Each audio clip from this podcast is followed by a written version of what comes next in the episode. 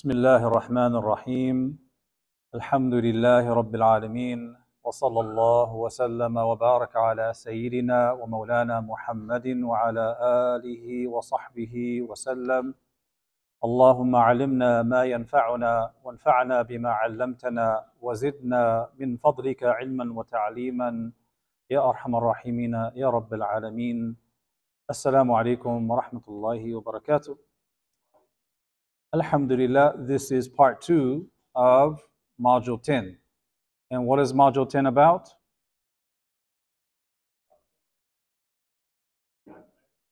You're reading from the slides. Ihsan, very good. So, we mentioned in the previous two classes how everything fits together based on the hadith of Jibreel alayhi salam in which he came to the Prophet wasallam and inquired about Islam, Iman, and Ihsan. And so we said that the Iman component is about our faith, our belief, our convictions, what we call Aqidah. The Islam component is about the ritual worship and the transactions, the ibadah and the muamala And that's the fiqh, right? Law, jurisprudence. The third component is what we're focusing on in Module 10, and that is ihsan. Now, the Prophet ﷺ defined ihsan in that hadith because he said, الإحسان أن تعبد الله كأنك تراه فإن لم تكن تراه فإنه يراك. It is that you worship Allah as though you see Him. And if you do not see Him, you know He sees you.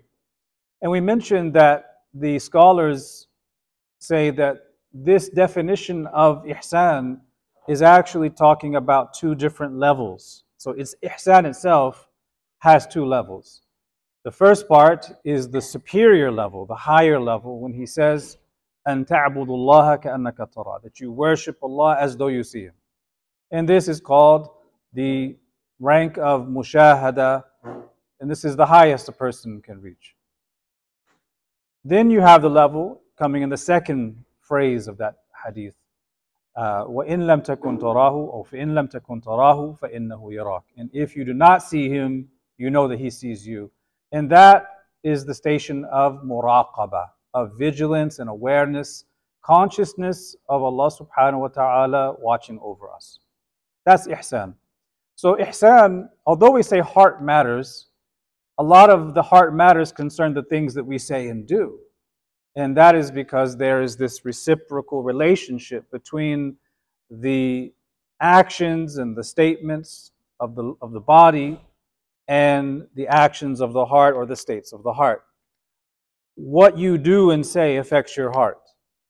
And your heart, depending on the state of your heart, will affect the kind of things, the kinds of things you say and do. There's this reciprocal relationship. So, getting back to some of that, before we go into the meat of the topic tonight, uh, we, we covered that last week. And we mentioned that the obligations in Sharia, in the sacred law of Islam, in, entail outward actions and inward actions. So the commands of Allah, the commands of His Prophet ﷺ, pertain to the things we say and do with our body, as well as actions of the heart. So there's actions of the heart. So when you when we say tr- trusting in Allah Ta'ala, that's not just a fuzzy feeling. It's considered an action of the heart from the a'mal of the heart. Likewise, there are prohibitions, things that are haram, that are haram for us to do with our body or to say with our tongue. And there are also things that are haram for our hearts to engage in. So, actions of the heart may be obligations, things that we have to do or have to embody, or things that we're prohibited from having. And we'll cover all of these, inshallah, as we go through this module. And this is what we mentioned last week. Why the heart is so important is that, as we said last week, it's the basis for what appears outwardly, right? When you do something, you do it for a reason. There has to be some kind of internal drive to get you to do what you're doing, right? There has to be an impetus, some internal thing that moves you. And the heart is the basis of everything that we say and do. Now, the Prophet ﷺ gave us a very stark warning about the nature of the heart and how it affects what we do and what we become. In the very famous hadith, he said that when we commit a sin, a black mark is etched into the heart. Nuktatun sauda. A black mark is etched into the heart. And that black mark, and this is not something you see under the microscope. We're talking about something in the ma'ani, in the spiritual realities. A black mark is etched into the heart, and it will remain until a person seeks forgiveness.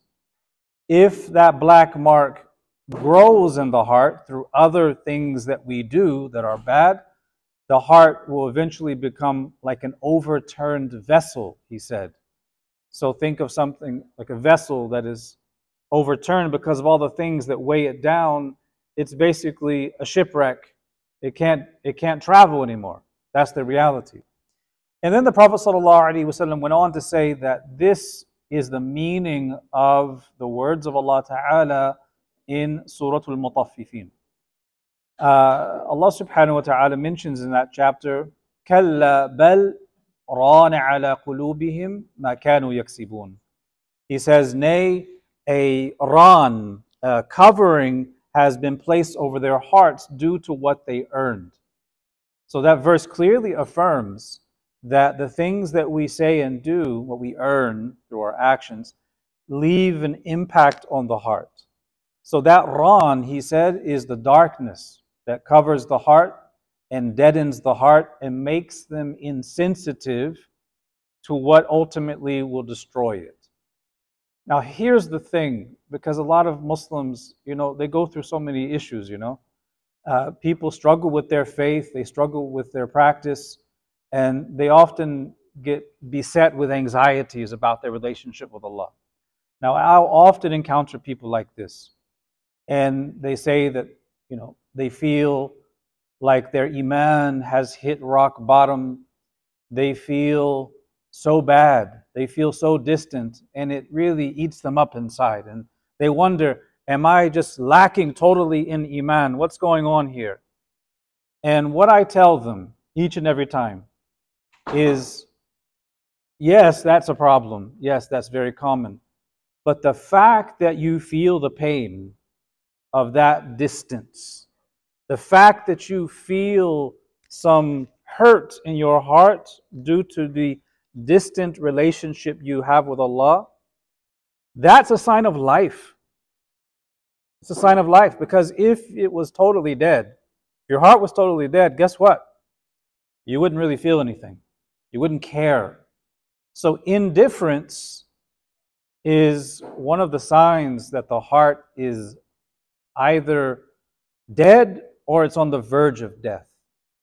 But feeling bad about things that you succumb to when you do those bad habits, feeling bad and feeling depressed and anxiety over them, that's a sign of health. Because a, if you kick a dead body, that dead body is not going to shout at you and say, hey, stop that. It's not going to feel pain. So if you still feel that, it means the heart is alive. But if a person keeps doing things over and over, the heart gets less sensitive to the point where they no longer care they grow indifferent to it. And that's a sign of the heart's death. So, this is why we have to cover these things. And we talked about the reciprocal relationship between the outward and the inward. What that means, in a very short phrase, as we see on the slide, our inward states affect what we say and do, and what we say and do affect our inward states. There's a, a give and take here. One affects the other. So if you want to affect what you're saying and doing positively, address the heart.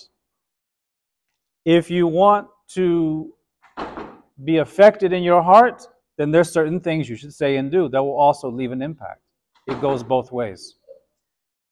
And that's mostly what we covered last week. Now we set out on the beginning of understanding the fard matters concerning ihsan. And the first fard ain thing in ihsan is tawbah. It is repentance, repenting from sins. And that entails two important things. It entails knowing how to make tawbah, what are the conditions of tawbah, which we've mentioned several times in khutbahs and in lessons. The second thing that tawbah in, entails is knowing what to make tawbah from. Because if you don't know the things that are haram, which require tawbah if you've done them, how can you make tawbah from them? You can only make tawbah from something that you know is haram, that you know is sinful. And this means that as we cover the fard concerning heart matters, we do have to talk about sin. What is sin? What is the nature of sin? What are the types of sin? And once we have a good understanding of that, we can address Tawbah in terms of how it's done and what are its conditions. Does that make sense? Because before you can talk about making Tawbah, you need to know what you're making Tawbah from, right? And we all know that Tawbah is from anything haram. But the question is, uh, what are the different things that are haram besides what we covered in Module 9? Meaning, what are the major sins and what are the minor sins? What is a major sin? What is a minor sin? What's the difference? And that's what we're going to talk about tonight, inshallah ta'ala. So, setting out, we know that there are sins which are inward.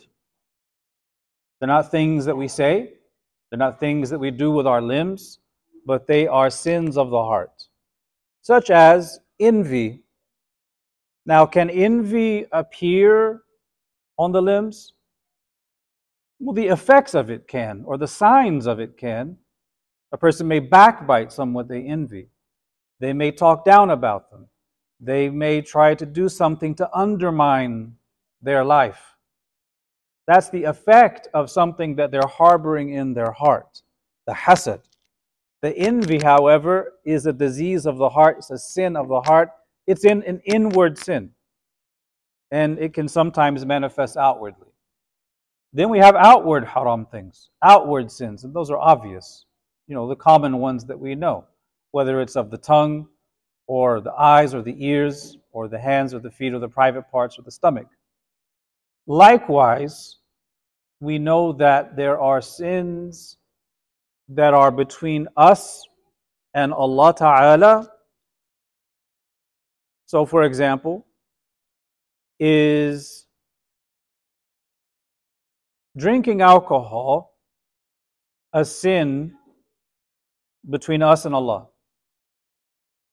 Meaning, this is a violation of the haqq, the right of Allah who forbids drinking alcohol. It is. What about murder? That's a sin too. But th- right, that's between the person and the rights of other people. Right? So we understand that there's two broad categories of sins. There are the sins that concern the hukuk of Allah, the rights of Allah. And then there are sins that concern the hukuk or the rights of other people. So when you commit a sin against someone by backbiting them, this is a sin between you and that person. Now, it's a sin in the sight of Allah too. But what we mean is there's a victim in that sin, and that victim is another human being. Those sins tend to be worse than the sins that are between the person and Allah, except for things like shirk, right?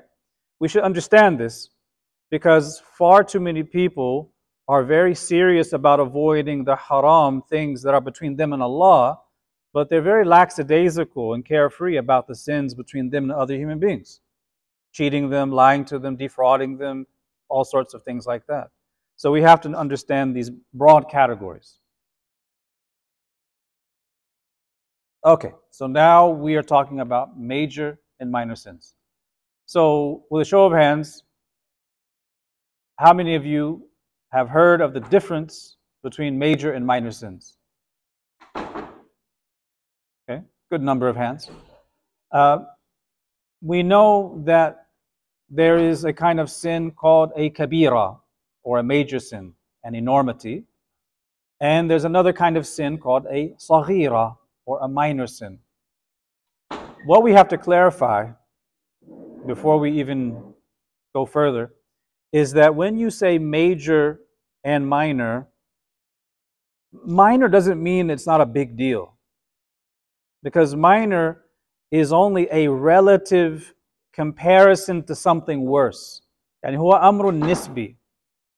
So, for example, if we say that a minor sin is a unrestrained glance. You know, a guy's checking out some girl in the shopping mall and he looks too long. He's staring at her. Minor sin. The reason why we say that's a minor sin because, is because it's minor in comparison to murder. It's minor in comparison to uh, zina or drinking alcohol. That doesn't mean that it's not a big deal or that it doesn't have an impact on the heart. It's important to understand this because some people hear minor and they think, oh, it's trifling, it's not, a, not, a, not an issue. No, it's only because it's compared to something far worse. So, major and minor sins are mentioned in the Quran and in the Sunnah.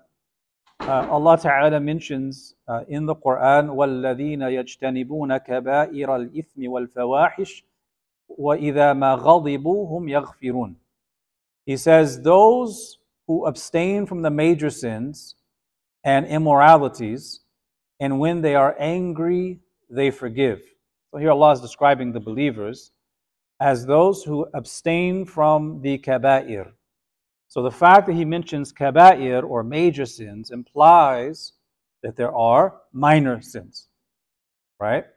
And this is, there's a few other verses that mention kaba'ir. So here he distinguishes between major and minor sins. But what makes a sin major? And what makes a sin minor? Now, it's not showing up on the slide. I didn't, don't know why. But the ulama spoke about this at great length. And they said, some of them said, that a kabira, a major sin, is any sin mentioned in the Quran or in the Sunnah where there is also a divine threat of punishment mentioned along with it, or if there is a prescribed punishment, a had from the hudud mentioned in, in context with it, uh, or if there's other phrases that indicate curse or earning the anger of Allah, and similar phrases. So, for if you take an example, uh, the Prophet ﷺ talks about al-yamin al-ghamus.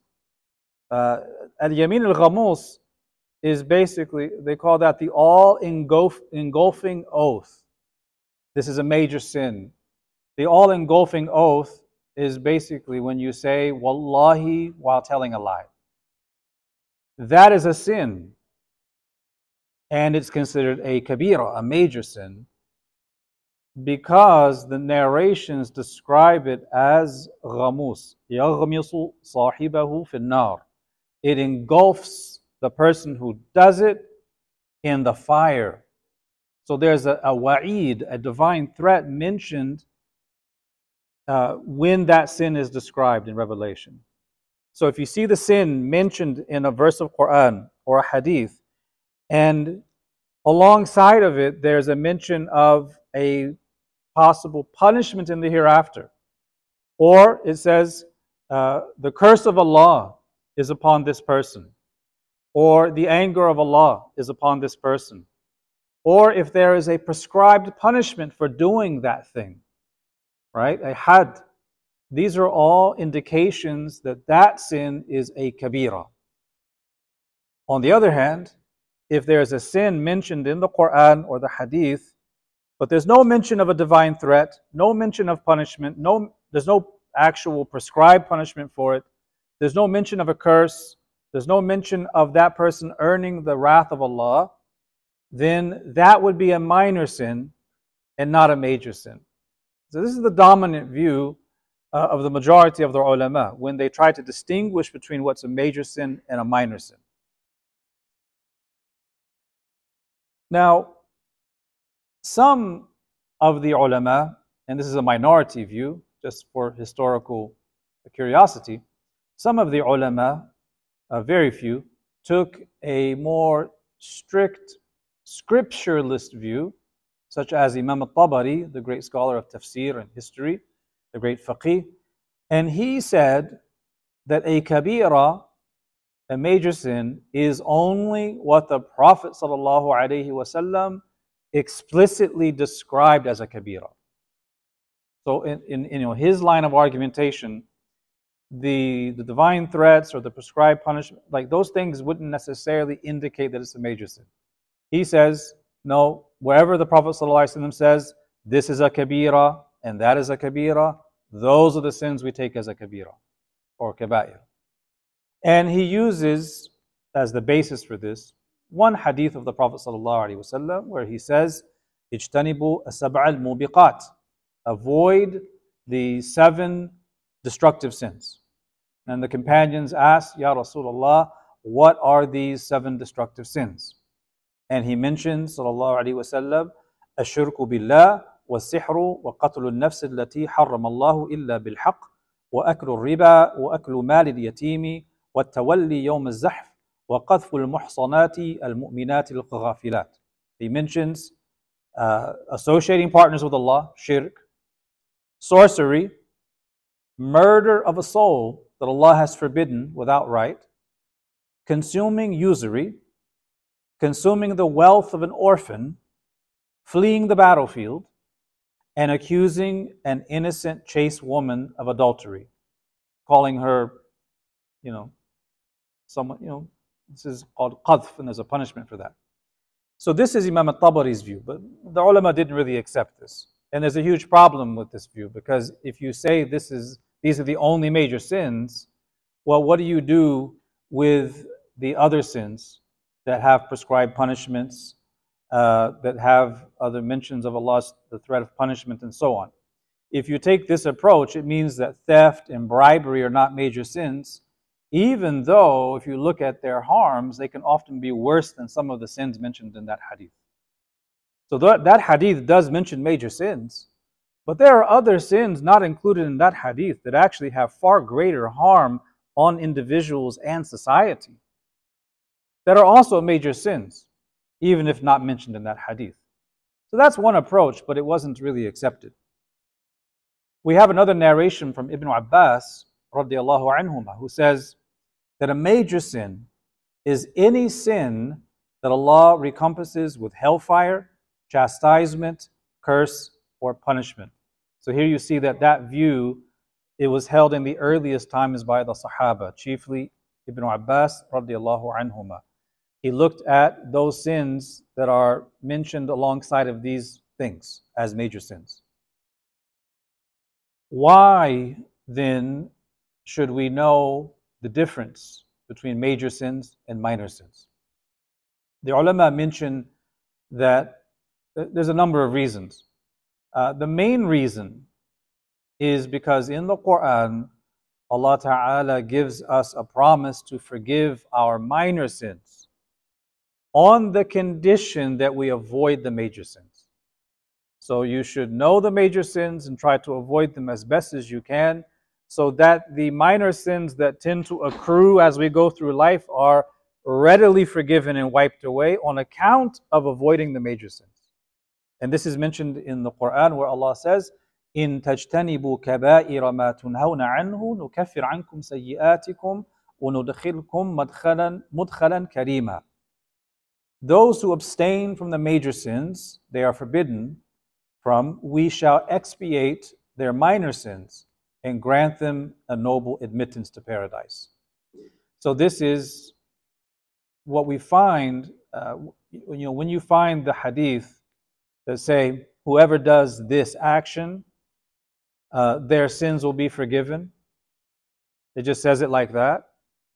This is a big question the scholars had. You have hadith which, which say, whoever says this dhikr, then their sins are forgiven. Whoever fasts like this, their sins are forgiven. Whoever does this, their sins are forgiven. The big question the scholars asked early on in Islamic history was Are these all sins, major and minor, or just minor sins? And to get those sins forgiven, Is it a condition that we're staying away from the major sins? And that is a very strong viewpoint among scholars that to have those sins forgiven, there's a condition that has to be in place. You should be avoiding the major sins. And that's why Tawbah is so important because even if a person fell into major sins, once they make a genuine Tawbah, it's as if they never did major sins. So they move forward that very moment after Tawbah as if they have no major sins, and therefore they are open to receiving that forgiveness. That's one of the major reasons why we should know the major sins from the minor sins. Another reason, uh, which is less relevant here, but it can be in some circumstances. One reason is that the avoidance of major sins is a condition for accepting a person's witness testimony in court. If a person is known to engage in major sins, their shahada, their witness testimony in court, is rejected. If they come forward having witnessed something, but they are known to do major sins, meaning they're public about it, their testimony is rejected. A person with minor sins, their testimony might be accepted or rejected depending on how they're doing those minor sins, how public they are, if it's being done in a shame, shameless way. But if a person does major sins openly, لا تقبل شهادته. yeah, their shahada is not accepted. There's other aspects as too, like the imama, to be the imam leading salah. If you're an open fasiq who's doing major sins, you don't lead salah, right? And it's makruh in some of the madhahib to pray behind such a person if they're known to do major sins. Uh, likewise, guardianship, uh, in wilaya, right? It's possible that a fa- the father or the male relative can disqualify himself as the wali if he's doing certain major sins and those things are impacting his wilaya over his daughter or others. But that's not really uh, material to what we're talking about tonight. Now, the question that comes up, like now that we know that there is a difference between major sins and minor sins, the question that comes up is how many are there? How many are there and how and what are they? And this is something that we find uh, we, we find an interesting development in Islamic history. The further along we travel in history, we find the more and more sins get added to these books of, on major sins. It's a very interesting development in Islamic history. Um, what you find is that very often certain actions that were considered minor sins in the earliest generations were later considered major sins by some scholars and added to these collections on major sins. This is, an, this is a phenomenon. Now we have a narration from Ibn Abbas, radiallahu and he was asked if the kaba'ir are seven because of the hadith, ajtanibu saba'l mubiqat, avoid the seven destructive sins. So he was asked, are the major sins limited to seven? And it said, yeah, this is a riwayah shadda, it's, it's an anomalous report, it's not really uh, the soundest report compared to the others. But it said that he said that they are closer to 700 than they are seven. However, he said, لا كبيرة مع الاستغفار ولا صغيرة مع الإصرار. There's no uh, major sin when a person seeks forgiveness, when they repent. and there's no minor sin when a person insists stubbornly on doing it. So this narration is called shadh, meaning it goes against the sounder narrations that we have from Ibn Abbas. So we have other narrations, and their chains are far stronger than the chain of this narration. Therefore, we don't really accept it. It's there in the books, but we don't accept it. And we don't say that there are, in fact, 700 major sins. So we have this narration that's shadh. We have another narration from Ibn Abbas when he was asked about the major sins, how many there are. And he said, 70. And that seems to be the soundest view that the total number of major sins are around 70, give or take. And there's some differences of opinion about 70, 76, a little more, a little less, but it's around 70. Now, the question is why didn't Ibn Abbas give an exact number? Some of the scholars say that this was uh, a kind of caution from Ibn Abbas uh, because he felt people were taking sins lightly. You know, those who accepted the narration of 700 said that he was trying to scare people, that he wasn't. He didn't mean actual 700. If you accept the narration, then it was kind of a, a, a, a scare tactic because he felt people were taking sins lightly. We don't need to take it that way because, as we said, the narration is shad compared to the other sounded narrations. Uh, so let's look at the historical developments of these major sin lists, and then we actually look at a proper list of major sins. When you go back in history, like there are books that were written with the sole purpose of compiling the major sins described in the Quran and in the Hadith. One of the earliest works written in Islamic history on the major sins was by Al Hafiz al Bardiji, who died 310 after Hijrah. And this is said to be the first book on the Kaba'ir. In his book, he lists out 13. That's it. 13 major sins. Later, you come to Al Hafiz al Diya al Maqdisi, who died 643 after Hijrah. And he wrote uh, a mulhaq, you know, an addendum to the book of Bardiji, and he added more, making them 16 in total. he added three. All right? Nine years after Bardiji, there comes Imam al-Tabari, and he listed them at nine. Right? So there's a connection between the first two here on the slide, but Tabari came after. Then comes Abu Talib al-Makki in the year 386, who listed 17 major sins. Just 17. Then you have Abu Zakaria al-Nahas, who wrote the famous book Tanbihul Ghafilin, and he gathered the enumeration of the Shafi'i Imams, Imam al-Nawawi, and Imam al-Rafi'i and Ibn Rif'a, that what they described as major sins in their works, and the total number he arrived at was 40. This is still relatively early in Islamic history. We come later to Imam al-Dhahabi. Imam al-Dhahabi, who is the author of Al-Kaba'ir, which is the most famous book on the major sins, he arrived at 70 or 76, depending on the edition. Like there's different versions.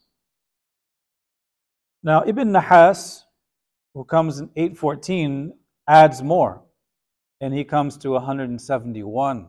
You see how it's getting bigger? As the years go by, the lists grow longer and longer. So he comes, he adds more, now you have 117. Ibn Hajar al-Haytami al-Makki al-Shafi'i, one of the great Shafi'i ulama of Mecca, he writes his famous Az-Zawajir an Iqtiraf al-Kaba'ir in two volumes. And he lists 466 major sins. Now we have to be fair to Imam Ibn Hajar. In his introduction, he said that the aim of his book was to list, to compile anything and everything any Imam ever said is a major sin, even if there's a difference of opinion, even if it's not really an ex- the accepted view. Yeah, just if it was ever said. Why? So that a person can avoid those sins out of an abundance of caution, because even though they're probably not major sins, some imams were of the view they are major sins. So, out of what are? Out of an abundance of caution, you would want to avoid those just in case they were right. That was his objective in the book. That's why you have 466. And inshallah, after this class, I'm going to send in the group the summary of Ibn Hajar al Haytami's Zawajir Uh, it's two volumes, but there's a summary where it's just the sins are listed out by name, and it's. I'll send it to you, inshallah, uh, after this class. Coming uh, in 970, which is this is he died 970. Uh, Ibn Nujaym al-Hanafi, a great Hanafi scholar, who was a contemporary of Haytami, he wrote a major a book on major sins, and he listed 89, so still more than Ibn uh, uh Imam al-Dhahabi. So what's going on here? Uh, why is there this gradual increase in the major sins in the, these works by scholars? Is it because people became more knowledgeable over time? That can't be the case. Is it because people became more religious and more pious than those before them? That's definitely not the case. So something else is going on.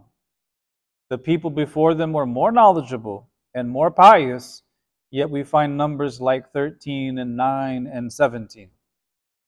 Right? So, what do we do with all of this? Well, the standard view is that the major sins are around 70. That is the opinion of the overwhelming majority of ulama.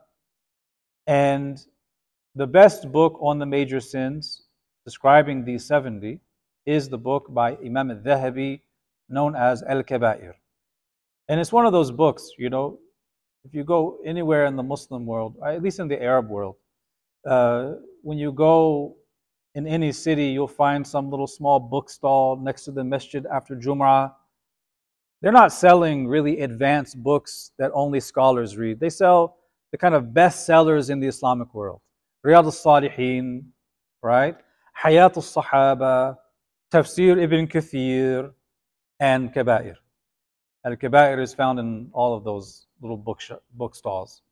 So it is a book that many people have. It's been translated in multiple languages.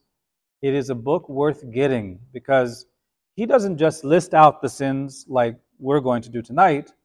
He lists them one by one and provides the verses of Quran that describe them as major sins the hadith that describe them as major sins. He establishes from the revelation that these are in fact major sins.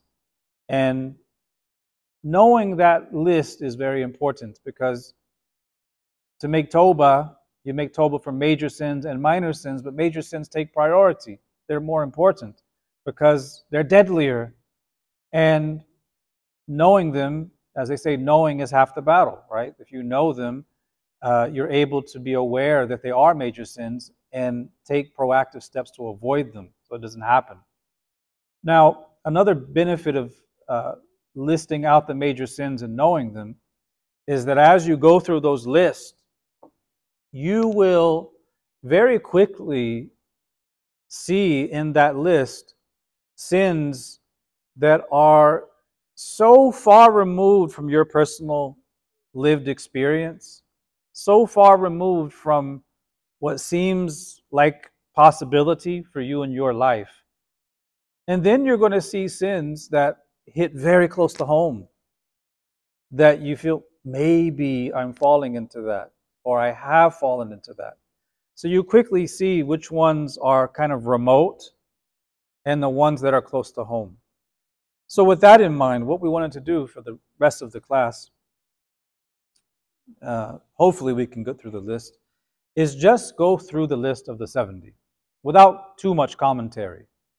Um, it does, it, commentary is helpful, right? So we can define what, what exactly is the nature of that sin and what does it look like. But most of them are, uh, are, are pretty clear on their own. So let's go through this list maybe we can make an exercise out of this. Maybe if I read a, a sin on this list, if you feel it is common, widespread, something that is very easy for people to fall into, you can just yell out common. If it seems uncommon and remote and unlikely, you can just keep quiet. and, and I mean among Muslims here, right? Because number one is very common, but we're not talking about, we're talking about Muslims here. Associating anything with Allah, ashirku billah, and worshipping other than Allah, right? No. Murder. Depends on where you are, right? Some parts of the world, that's super common. But I don't think there's any murders going on in the community, so we don't need to say common for this. Alhamdulillah. Uh, practicing magic. Depends on where you are, right? Jadu, right? Not praying, common. Not paying zakat, common. Not fasting on a day of Ramadan without excuse, common. Maybe not. I guess it depends on who we who we keep company with. Yeah. Not performing Hajj while being able to do so. That's common. Disrespect to parents. Abandoning relatives. That's uh, al-arham, you know, the severing of family ties. Fornication and adultery. Homosexuality.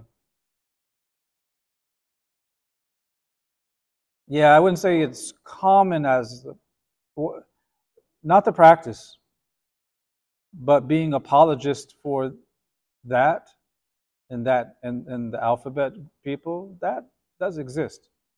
Uh, interest, common. Wrongfully consuming the property of an orphan. So, you know, you, you have an orphan you take care of, you received a certain amount of money that came from the parents of that orphan child, you consume it unlawfully. Well, the question is I mean, there are very unethical organizations that collect money for orphans that squander it and use it for waste. That's possible. Yeah. Well, what you see here is like what's the difference? Like he mentions theft in the next slide. What's the difference between theft and wrongly consuming the wealth of an orphan? They're both theft. The reason why they're separate is because both are theft, but to steal from a baby, defenseless child who's very vulnerable, it, it's worse than an adult stealing from an adult, right? Uh, number 14, lying about Allah and His Messenger. That's common. People speaking about the deen, making TikTok videos, giving fatwas left and right. Oh my God, go online. It's so common. So uh, that that is common, unfortunately. Running away from the battlefield. No. A leader deceiving his people and being unjust to them. Pride and arrogance. Common. Now that, that's an inward action of the heart, but it manifests in the way a person walks, talks, and uh, carries himself. Uh, bearing fa- false witness drinking alcohol, yeah, gambling.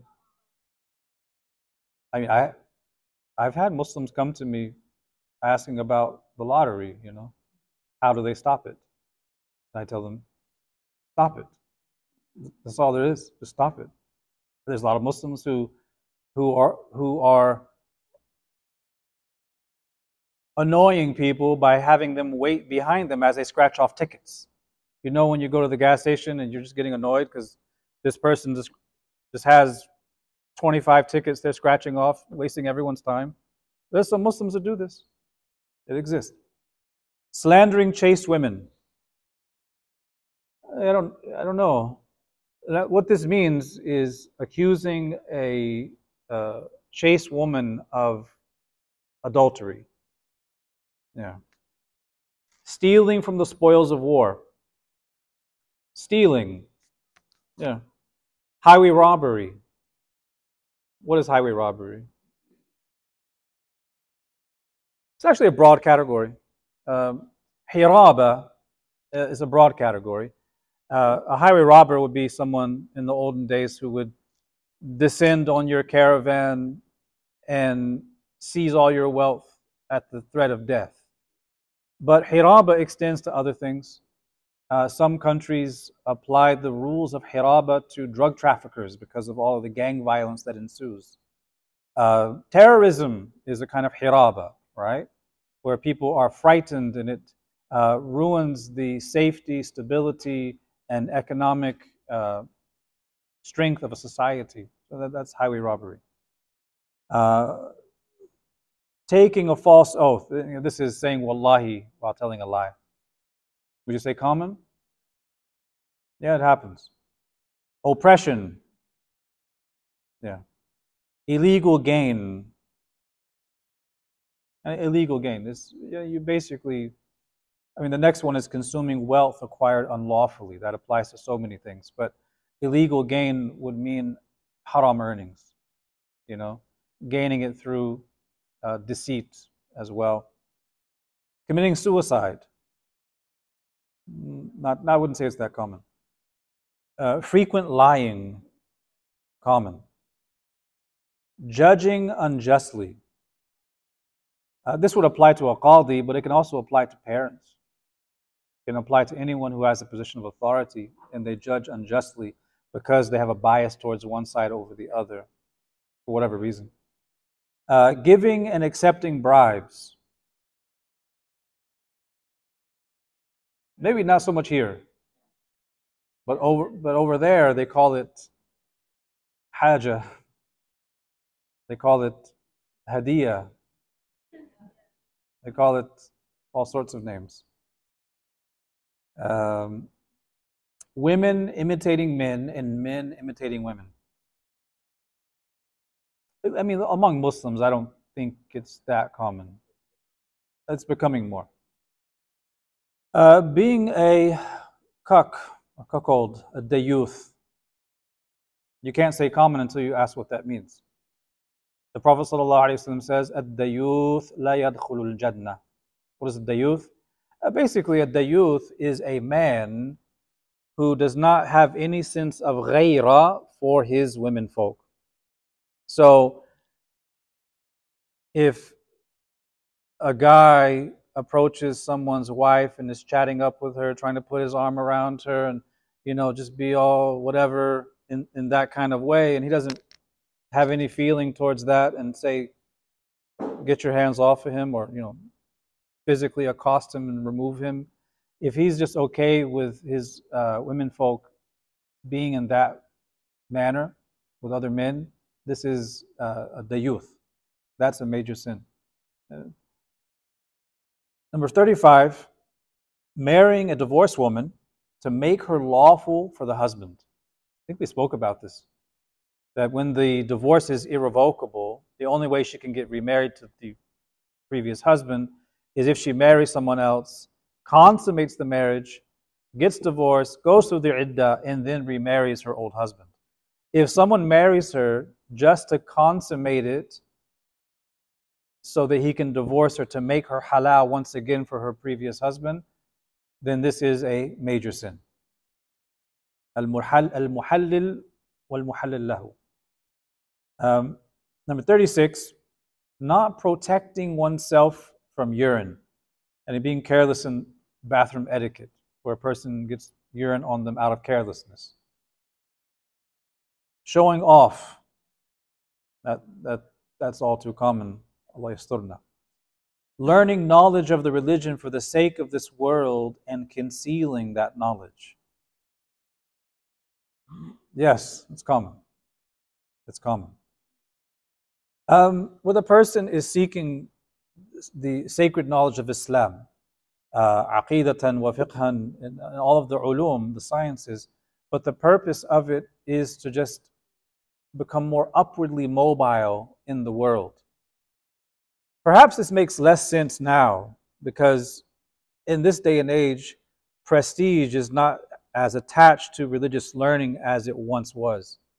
But hundreds of years ago, ulama were the equivalent of sports stars, you know, athletes and celebrities. And to get uh, a position, you know, if you went to a madrasa and you went through the ranks of study, you would get a very uh, uh, high stipend from the government as a qadi or filling some other some other function within the government. So it was a very prestigious position uh, before modernity, and probably less so now. But seeking religious knowledge just for the sake of dunya, right? I, you know, I learned this just so I can make money from it, and not learning it to practice it first and foremost, and then benefit others with it. And because it's tied to uh, money, I give it to the people who pay me, and I keep it away from people who don't pay me. Right? That's what it's talking about. It, yeah, it is coming back, and there are some details here. Is it permissible for a scholar to charge money? Yes, there's some stipulations to that, and there are some guidelines. Maybe we can explore. Yeah, that's the new commodity for sure, because we're now we have the the the the attention economy. Number 39 is betrayal of trust and khiyana. Uh, recounting favors. You remember I gave you that money the other day, and here you are, you're not doing whatever. This al man wal adha, it's a major sin. Denying Allah's decree. Listening to people's private conversations. Namima, gossip, um, cursing. What do we mean by cursing here? Cursing here isn't what you think it is. In English, when you hear cursing, you're thinking of curse words. Cursing here is telling someone, La'natullahi alayk. May Allah curse you. That is a curse. What does that mean? The la'na is ib'ad wa tard. It is you're asking Allah to make that person distant and remote and removed from the rahmah of Allah. Imagine. You say, May Allah curse you. You're literally saying, May Allah eject you from His mercy. Right? Is it permissible to curse people? There are situations where it could be permissible. And there's a very detailed debate among scholars about the uh, specific curse to a specific person versus a general curse to a non-specific person. You know, la'natullahi ala dhalimin, may Allah curse the wrongdoers, is different from saying la'natullahi ala fulan. So there's some details here. But generally, a person should try to avoid this. Uh, number 45, breaking contracts. Number 46, believing in fortune tellers and astrologers. We should probably revisit that one. You know, the horoscopes and all that stuff. Uh, 47, a woman's bad conduct towards her husband, nushuz. So I refer you to that module when we talked about nushuz, what it is, its definition, uh, what it is not. Um, it's not it's not just you know waking up and being in a bad mood. It's more than that. Uh, number 48, making statues and pictures. Now here there's some difference of opinion about uh, whether that applies to uh, three-dimensional images as well as two-dimensional images, or only three, right? But there's agreement that three dimensional images are included in the hadith where the Prophet says that cursed are the image makers. That's a general agreement that it applies to three dimensional images, meaning statues. Uh, there's a difference of opinion about two dimensional images like portraits or drawings, right? Um, number 49, lamenting, wailing, tearing the clothing, and doing other things of this sort when an affliction befalls. Right? Niyaha. Uh, treating others unjustly. Overbearing conduct toward the wife, the servant, the weak, and animals. And just think of abusive behavior. Common? It's common. It's common. Uh, 52. Offending one's neighbor now, I took this list from uh, the common translation of the kaba'ir in English. I, I don't think that's the best translation necessarily, because offending one's neighbor doesn't just mean what we typically think of offending. You know, here, adha, it means you're, you're harming them. You're doing something that causes them actual harm, not just offending them because you have a different political opinion. That's not what offense here means. It means actual harm. Same thing for number 53 uh, offending and abusing Muslims, right? Adha. Offending people and having an arrogant attitude towards them. And I think from this list also you see why some lists are shorter. Because some would, you see how you could say offending one's neighbor, offending and abusing Muslims, offending people, and having an arrogant attitude towards them. You could group all of those into one, couldn't you? All right? 55, trailing one's garments in pride. Uh, this is for men in particular, not for women. Uh, although if women did it out of pride, the pride would be haram, not the trailing of the garment. Uh, for men, trailing the garment out of arrogance is haram, it's a major sin. If it's not out of arrogance, then it's it's not haram, right? And there's a, lot of back and forth about that, right? What we call isbal, uh, man izarahu khuyala, right? So some of these require a little more detail. Men wearing silk and gold, it's a major sin. Common or uncommon? I don't see it that much. Yeah. A slave running away from his master, not common. Slaughtering an animal which has been dedicated to anyone other than Allah. Not really that common.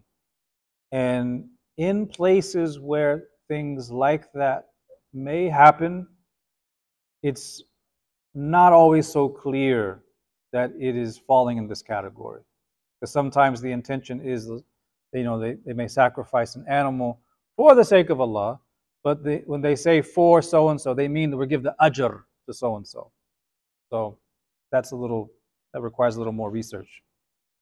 Uh, 59, to knowingly ascribe one's paternity to a father other than one's own. I am so and so, the son of so and so, and it's not your father. That's a major sin. To do that is a major sin. It causes lineages to get mixed up, which uh, violates one of the major objectives of Sharia, which is hifdul nasl, the preservation of family ties and lineage. Uh, 60, arguing and disputing violently. With, you say it's common? It's a matter of language, isn't it? Violently here doesn't necessarily mean they're throwing chairs.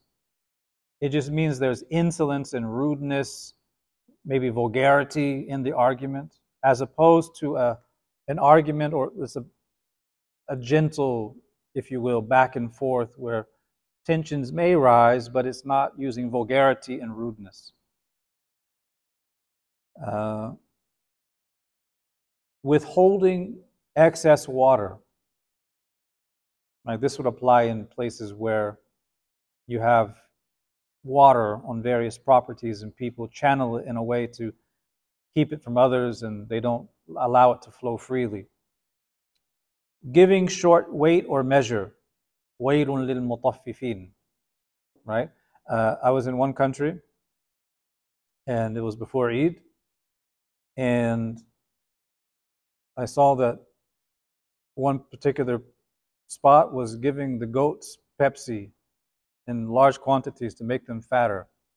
And I wondered, wow, you know, trying to get a, fetch a higher price. But they're not actually toying with the weights and measures. They're just fattening up the animal beforehand. Um, but in Georgia, where I'm from, there's a story from the South about a shop that sold chickens. And the chickens are inside of an ice box. And these are from the farms, they're not wrapped up. And the person would take the chicken, or they would reach inside of the ice box looking for the chicken, and they would dig their arm deep into the ice box, act like they're moving around looking for this chicken and that chicken. They pull one out, put it on the scale. It weighs, you know, X amount of pounds. They want a heavier one. They go in. The whole time they're putting ice cubes inside of the chicken as they go through it to make it way heavier. It's a it's supposed to be a funny story, but it's a reality. People cheat in these weights and measures just to get an extra 25 cents. It happens. And some of the righteous people, subhanAllah, uh, they weigh items separately without using the bag that holds it. Because even though it's so light, they don't want the risk of even that much difference being ill-gotten gains. They should they only want to weigh the exact quantity of what's being sold, not the weight of the container in which it is sold. That's serious wara. Um, feeling secure from Allah's plan, al-amin min makrillah, basically feeling that, oh, I'm all good, I'm going to Jannah, guaranteed, nothing bad will happen to me, Allah is happy with me, He's pleased with me, I'm good, nothing can harm me. That is aman. That's a major sin. Number 64, offending Allah's righteous friends. Right, so this is again adha. Man adha li waliyan adhantuhu bil harb. The Hadith Qudsi says, whoever takes, or man ada li waliyan adhantuhu bil harb. Whoever takes a friend of mine in enmity, I declare war on him. So that person who is a pious individual, attacking them, denigrating them just because of their piety and goodness, because a person feels some way about them, this is a major sin. Not praying in congregation, but praying alone without an excuse. Um, well, there's a difference of opinion about that. Uh, the vast majority of the ulama say that praying in jama'ah is mustahab for men, not wajib. Uh, persistently missing Friday prayers without an excuse, missing three or more without an excuse. The hadith says that person's heart is sealed, indicating that it's a major sin. And 77 or 67, usurping the rights of the heir through, through bequest, uh, which is basically cheating people when someone has died, cheating the heirs out of their uh, rightful inheritance. Common or uncommon? Yeah. Uh, it can be with money, it can be with land, right? How many land disputes between this and that family have been going on for years to the point of bloodshed? This one's trying to cheat that one. This is very ugly stuff. Number 68, deceiving and plotting evil. Uh, plotting evil against people. Number 69, spying for the enemy of the Muslims, at tajassus. 70, cursing or insulting any of the companions of Allah's Messenger sallallahu alaihi wasallam. Uh, that's a major sin. So as you can see from this list, we can probably group some of them together into one. And depending on how you describe them, you could even expand expand one into two, depending on how you look at it. And this gives you an idea as to why there are some variations in the numbers. How many, how many would you say are common? What, what, what would be the percentage? About half. Maybe, maybe, yeah, maybe an even half, maybe a little bit more. So some of these are very common, others are less common, either because they're so ghastly that we wouldn't even think about them, or they are in contexts and situations that don't really apply to us. Fleeing from the battlefield, stealing the spoils of war, uh, stealing from the wealth of an orphan. We're just not put in those positions where we could do those things. But half of them are readily available for us to fall into any time, any given day of the week. So just knowing these is important because it, it keeps us aware. And once you know these, you can avoid them and you can make Toba from them. But without knowing them, how do you know to make Toba from them? So this, inshallah, ends uh, part two of our session in Module 10 on matters of the heart. Uh, next week, inshallah, and the week or two after, we'll look at the inward sins in particular. What are these inward sins? How do they manifest? How do they arise? How to treat them and remove them. And then we look at the inward virtues those things that are obligatory, the inward actions of the heart, what they are, and how do we cultivate them. And that will, inshallah, cover what is fard ayn concerning matters of the heart. والله ورسوله أعلم وصلى الله وسلم على سيدنا محمد وعلى آله وصحبه وسلم